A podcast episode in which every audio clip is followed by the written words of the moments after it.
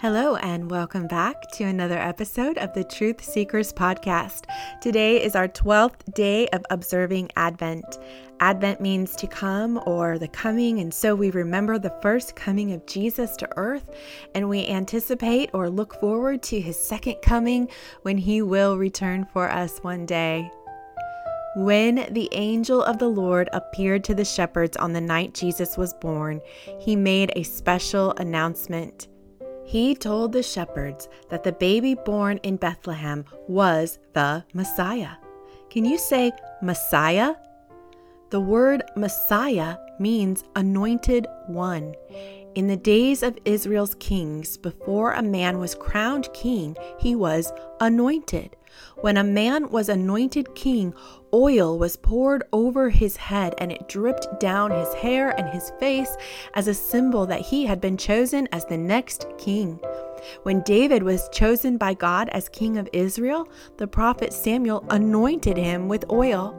The Israelites had been waiting for a new king to come and save them from their oppressors, the Romans. The Romans were cruel to them and made them pay money called taxes to their government. They charged them with expensive taxes, and not everyone was able to pay it. If they couldn't pay, they would be thrown in prison and their homes and family taken away from them. The Israelites were waiting for a Savior to come, to rise up and be King, to be the anointed Messiah to deliver them. Little did they know that Jesus was the Messiah they had been waiting for. But he would not be an earthly king. He had come to be a heavenly king to set them free from their sins. Jesus is the Messiah, and another name for Messiah is Christ.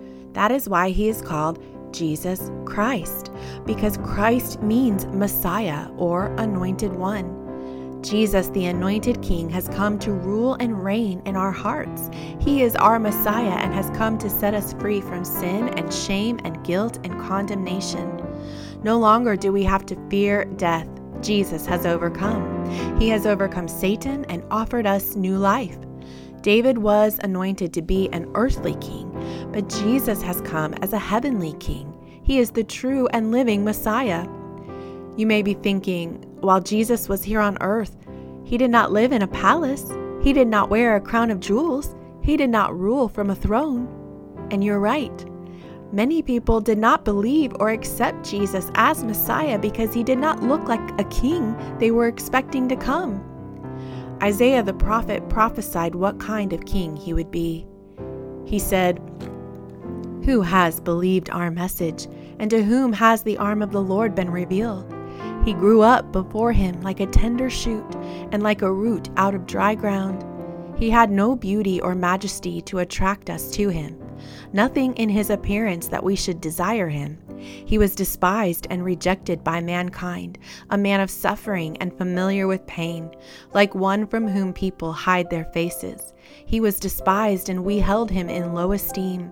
Surely he took up our pain and bore our suffering, yet we considered him punished by God, stricken by him, and afflicted. But he was pierced for our transgressions, he was crushed for our iniquities. The punishment that brought us peace was upon him, and by his wounds we are healed. Jesus, the Messiah, came to be pierced for our sin, to take our punishment that we might have peace. This is the kind of king Jesus was. And after he suffered and died, he overcame the grave and rose again. Many could not see him as king while he was on earth because he suffered for us. Many thought, How could this man be a king? He comes from a poor family. He was born in a stable. He does not wear a crown. But they couldn't see the crown he left in heaven. They couldn't see the throne waiting for him in heaven. After he died and rose again, he ascended back to his kingdom, and he will come again for us. And this time we will see his crown, and we will know him as King of kings and Lord of lords. Are you ready for that day? Are you ready to see Jesus as King of kings? All you have to do is believe that He died for your sins. Ask Him for forgiveness, and He will cleanse you and come and live inside of you and make you His own. Dear Jesus, you are the Messiah, the Christ, the Son of the living God. We bow our hearts to you in worship today. You came on a mission to save us, and it is your will that all would come to know you before you return. We prepare our hearts this Christmas by asking you to forgive us of our sins, cleanse us by your blood, and come and live inside of us. It is your Holy Spirit living inside of us that gives us hope that you will return for us one day. We wait expectantly for that day to come when we will see you in all of your splendor and glory. In Jesus' name, amen. Today's readings come from Isaiah chapter 53, verses 1 through 5. Thank you for joining me again today, and I look forward to our time together tomorrow.